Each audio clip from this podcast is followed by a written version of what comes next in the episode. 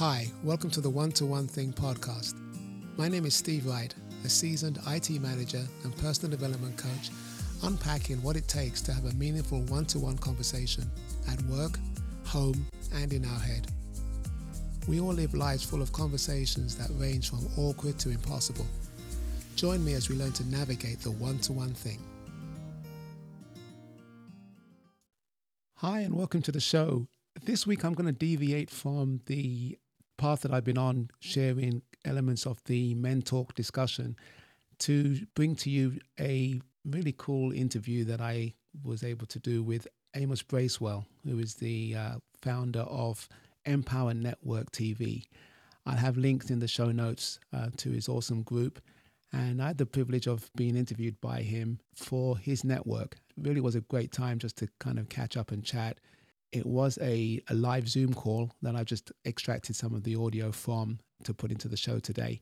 So I hope you enjoy it. It's a different format. It's interesting how the dynamics is when you play off with an interview host type scenario. And just hope you enjoy that. Again, I'll have links to all the things that Amos is doing, really promoting and shining the light of people in the coaching and helping profession. And I hope you enjoy the show. It's Steve Wright. Welcome to Empower Network right. TV. Great to be here. Nice to nice to meet you, Amos. Good to meet you too. And Yoy, thank you for inviting Steve, Cindy. Yeah. Uh, Steve is going to be on your guys' networking event tomorrow, first date. He'll be registering after this. So you guys will have a full house. It'll be fun. okay, Looking so forward to it. Steve, uh, people matter more. What are you talking about? People matter more. Yeah, I, I mean, we just talked about that. It's really, it really comes from uh, three decades in IT management from IT technical support um, through customer experience and, and IT management. And I said, I love technology. I mean, I've been around it. It's, it serves us in so many ways. But I've also seen areas whereby, you know, we compromise people for technology. And whether that's thinking that a process or a machine can do it better, or just just missing out on the human connection, you know, just making sure that the, the workers are okay and people are in a place where they they can do their best work and they can bring their best selves to work.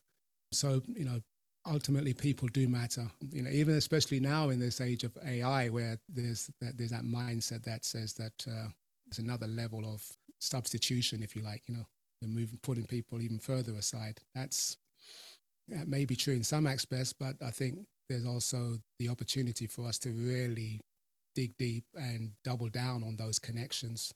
You know, getting the best out of people. People are still going to be around, and we matter. That's so. Uh, what, what? Why do we matter? What is at the core of this? What are you trying to say? Uh, you know, we want to we want to show up. We want to be heard. Technology is essentially tools based. It's a tool is something that allows us to get the work done either quicker or more efficiently. But we have to still apply ourselves to the tool. So tools don't have purpose tools aren't sentient. I don't care how clever AI is, it's not sentient, it's not here.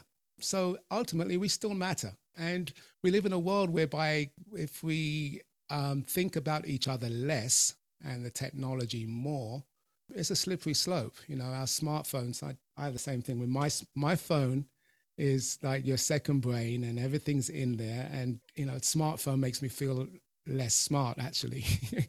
The smarts are in the phone and less in me. So so um, and then you take that down a particular path and you know all of a sudden the company is more involved in making profits or income or generating business at the expense of people. And then that just becomes that just becomes a difficult situation. Either people within the organization or the customer base or the market in general or society in general. We can't be chasing that golden apple at the expense of people. So, um, a lot of people big statement.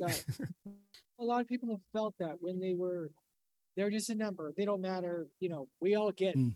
trauma experiences, and we, I would agree, we long to belong. So, mm-hmm. in what you're creating for men, can we talk about that? What you're creating for men? Yeah, yeah. I mean, that's something that's almost a pet passion alongside the coaching, the coaching oh, of managers. Okay. But that's fine. I mean, that, it, that's really. I mean, it.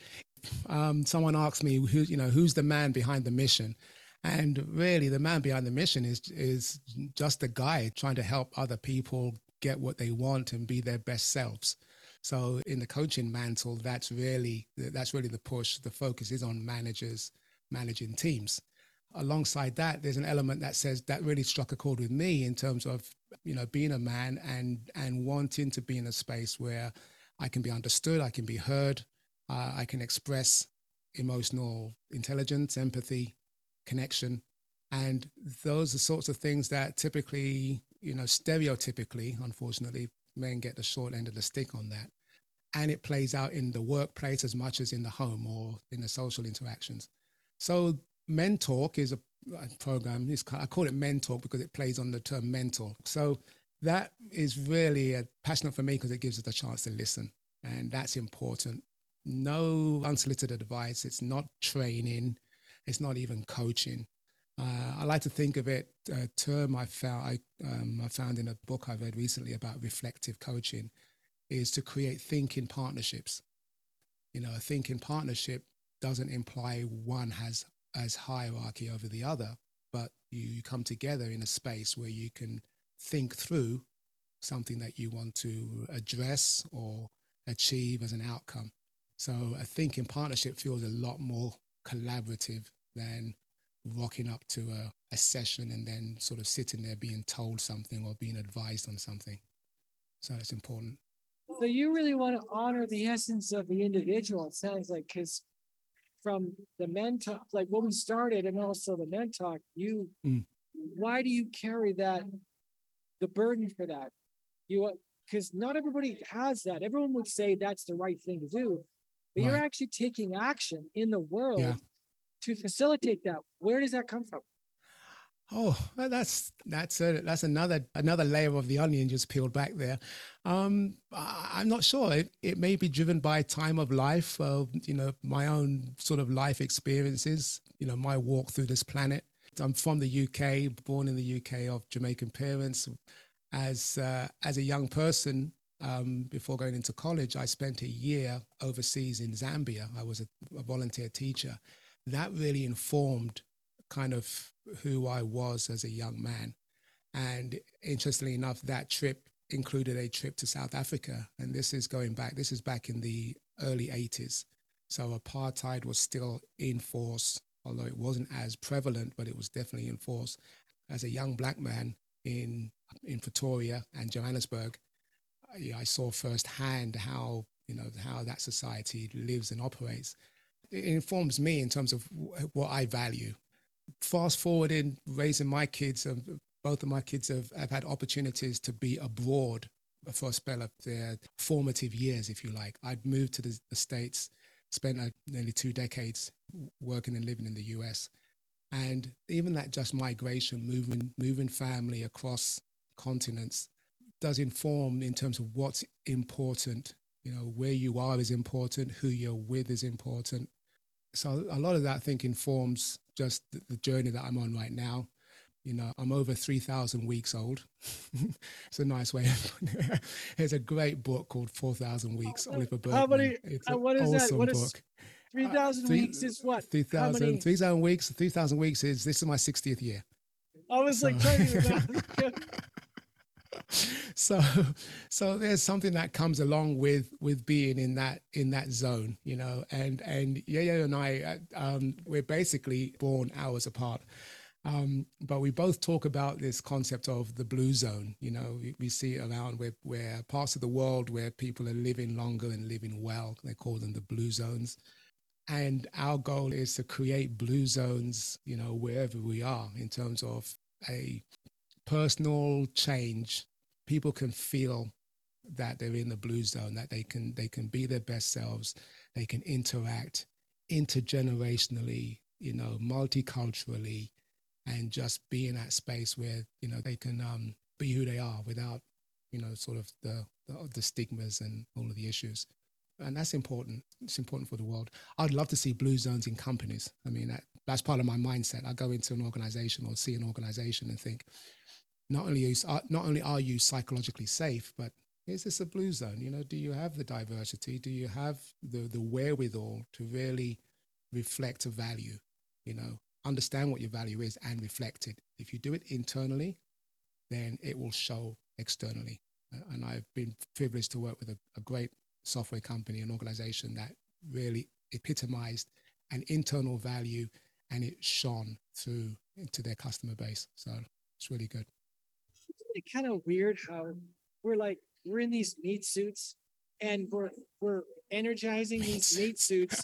But really and it's like we have different color of pigments but we're all pink on the inside and we come from different countries but after this body falls down because i'm elsewhere it's mm. like you and me are these energy beings that it's like the matrix tricks us into thinking that we should you know participate in things like apartheid or separatism where we're based on money or sex or race or all this mm-hmm. garbage when really we're just energizing our meat suits and our meat suits look different. That's all it is. Yeah, yeah. It, it's yes. I, I, I mean, I've never heard of it called a meat suit, but I mean, yeah. Just in terms of the perspective, we we, we have a even with technology, AI AI can allow us to have a broader perspective and use it for good. The the purpose of a tool is determined by the person wielding the tool. The tool itself doesn't have purpose innately, it's given it. You know, from alg, I mean, another pet peeve is like, you know, from algorithms that don't get you alone, right? Because because the machine learning hasn't hasn't brought in enough of your type, either your gender, or your ethnicity, or your background, or where you live and all of a sudden a machine says, "Oh, you don't qualify, or you you're three points short of what you need to get for something," and the person sits there and says, "It's the machine." You know, to me, it's the tool does not have the purpose. We have the purpose, and we got to have a bigger perspective on the world. I mean, there's too much going on that for us to. We're so connected, and then we end up choosing to not be not be connected because it either feels like work or it's just it's overwhelmed. I think most of it's overwhelmed. You can't follow everything everywhere all the time. And we, we end up in a, a state of overwhelm, which then our brain goes to the lowest common denominator, you know, whatever's easiest to do. So I hear you on that. I have to check myself.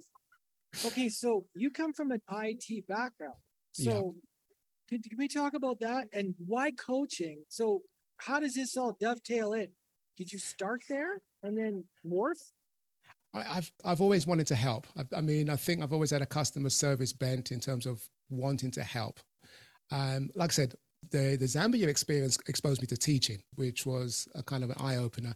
Never really explored that. My my dad was in IT. He was a, he was an engineer, and I loved watching him troubleshoot and fix things and that caught me. Yeah, that really, really caught me. It's what it was one of the best ways for me to connect with my dad. So it that really did inform my passion.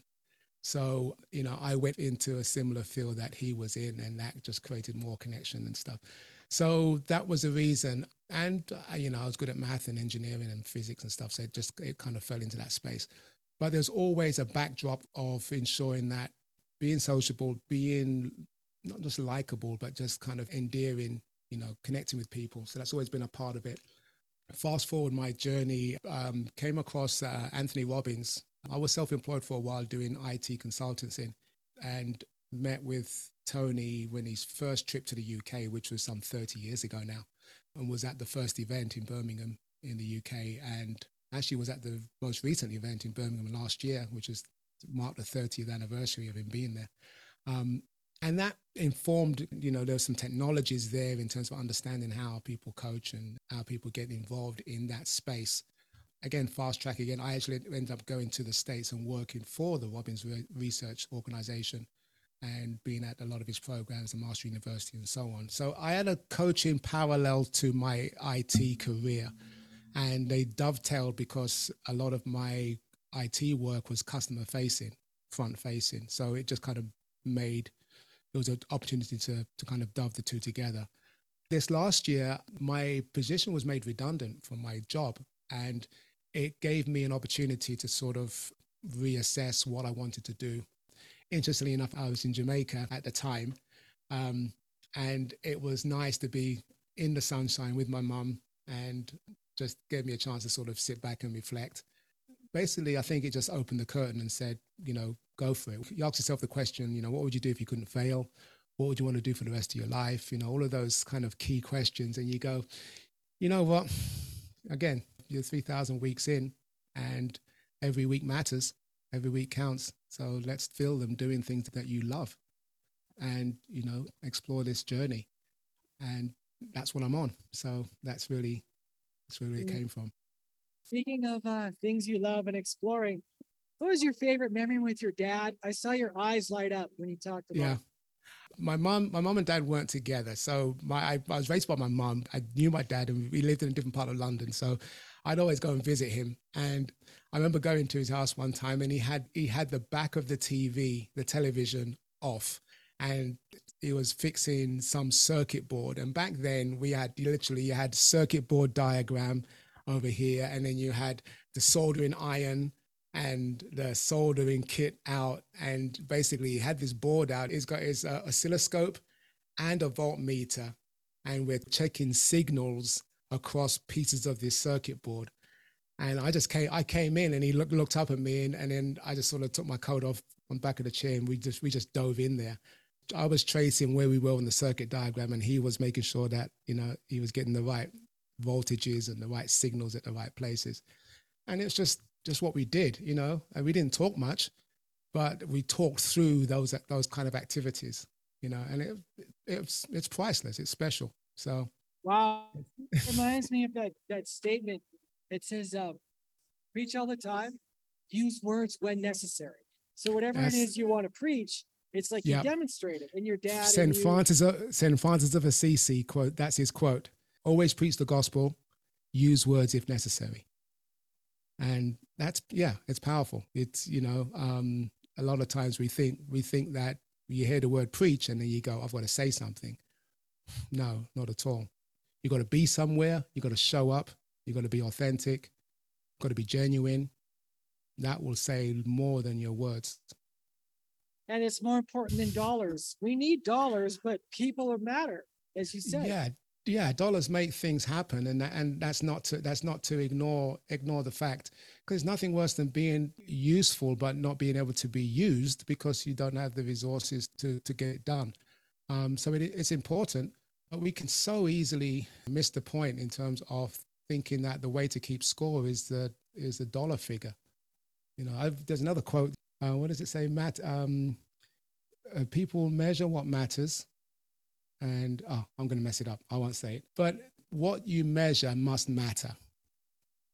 And if it doesn't matter, then don't spend a ton of time and money measuring it because it's, it's the wrong thing. And a lot of organizations, a lot of people, you know, keep score in ways that aren't necessarily beneficial to them keeping score. You know, mm. you know, I've been to the gym. I went. I, I jump. I jump rope. I've been jumping rope for the last two weeks now, two and a half weeks, and I'm getting into it pretty good now. And, and I've got an app that actually measures my jumps. And I put a post somewhere recently just with my picture and a and a the count. And it was interesting that how measurements motivate. And if you're going to have a measurement that motivates, then that's generally a good thing. As long as you're being motivated in the right direction, it's always helpful to know how far you've come, you know, and maybe have a target to where you're going, that's fine. But don't be a slave to the measurement because that's the same with what you said with money. You know, if, if money is your measurement and you become a slave to that measurement, you, you might be missing things along the way. Well, this has been a great interview, Steve. I love it. Thank you for the time. I really appreciate you carving out the time and uh, getting on your busy, busy schedule. So thank you for that too. Well, what do they say? We all have the same 24 hours. It's just how we spend it. Yes. Yeah. I've enjoyed my 30 odd minutes with you. So me too. And um, and so you're gonna be on the first date networking event tomorrow. You're gonna register yes, for that? Yes, yes, I will do. Yeah, I look forward to seeing uh yeah, you Cindy and the and the crowd on that one. Yeah, that's gonna That'd be blast. Be um, any last words before we close it out? Um, I think I'll just I'll just double down on the statement about thinking partnerships. For me, that was really a, a bit of an epiphany because it's this audience tends to be coaches and people in that in that helping serving profession and i don't know if, if, what i'm saying resonates with other people but we can sometimes get caught between building the coaching skills and trying to work the coaching business. And in that area of building the skills, there, there's a set, I know I've had imposter phenomenon, not necessarily the syndrome, but the phenomenon. Things come up and I'm thinking, oh, I'm not ready. I don't think I'm prepared. I don't think I've got enough. And in essence, the thinking partnership really does allow you to come into a space with both parties thinking, as opposed to me coming into a space thinking that I have to have the answer and I have to have the right question to elicit the answer that I can give a response to. Uh, thinking partnership, it gives us a lot more leeway in terms of that space. And I think it empowers the coachee, you know, the person that you're working with as well in a special way. They don't come there looking to you for the, all the answers, but they actually come into that space to think about what they can do for themselves. So thinking partnerships, hashtag thinking partnerships. Yo, well, Steve Wright, thanks for being here. And really appreciate it. All right, well, let's end the broadcast here and then we'll just continue chatting. All right, great. Thank you so much. Thanks for joining me today. Please subscribe and leave a review. You can connect with me on LinkedIn. My details and links are in the show notes.